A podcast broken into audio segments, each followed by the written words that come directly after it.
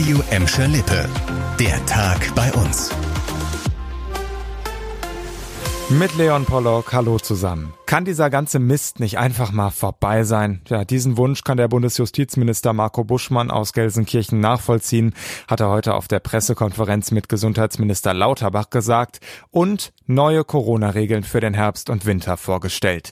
Nico Merkler erklärt, was im Entwurf für das neue Infektionsschutzgesetz drinsteht. Ab Oktober soll in Fernzügen und in Flugzeugen eine bundesweite FFP2-Maskenpflicht gelten. Die Test- und Maskenpflicht für Krankenhäuser und Pflegeeinrichtungen Einrichtung bleibt bestehen.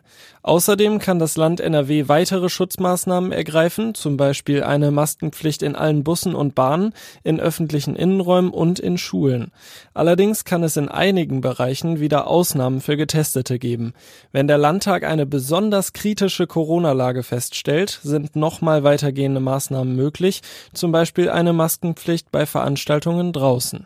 Was waren das für wilde Wochen, als der FC Schalke im Mai in die erste Liga aufgestiegen ist und am letzten Spieltag dann in Nürnberg auch noch die Zweitligameisterschaft klargemacht hat. Ein gigantischer Platzsturm und ganz viele tolle Emotionen. Jetzt ist Schalke ja mittlerweile in der ersten Liga angekommen, eine Meldung, die hat uns dann aber auch danach noch begleitet und die ist weit weniger schön. Es geht um sexuellen Missbrauch und verdächtigt wird offenbar ein Schalke-Fan. Nach dem Platzsturm hatte sich eine 20 Jahre alte Frau bei der Polizei in Nürnberg gemeldet. Während des Platzsturms sei sie von einem Mann sexuell belästigt worden. Heute hat die Polizei ein Foto des mutmaßlichen Täters veröffentlicht und offenbar sofort mehrere Hinweise auf den Mann bekommen. Jetzt steht der Fall kurz vor der Aufklärung. Es laufen zwar noch Befragungen, die Polizei Mittelfranken ist sich aber sicher, den Mann auf dem Foto identifiziert zu haben.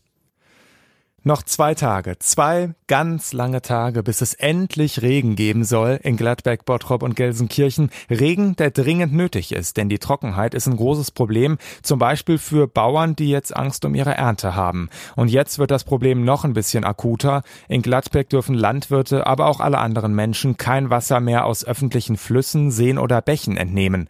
Landwirte, die mit genau diesem Wasser normalerweise ihre Felder bespritzen, sitzen da jetzt also tatsächlich auf dem Trockenen. Und der Kreis will auch kontrollieren, dass diese Regel auch wirklich eingehalten wird. Gute Nachricht, wenn ihr einen privaten Trinkbrunnen im Garten habt, für euch gilt diese Regel erstmal nicht.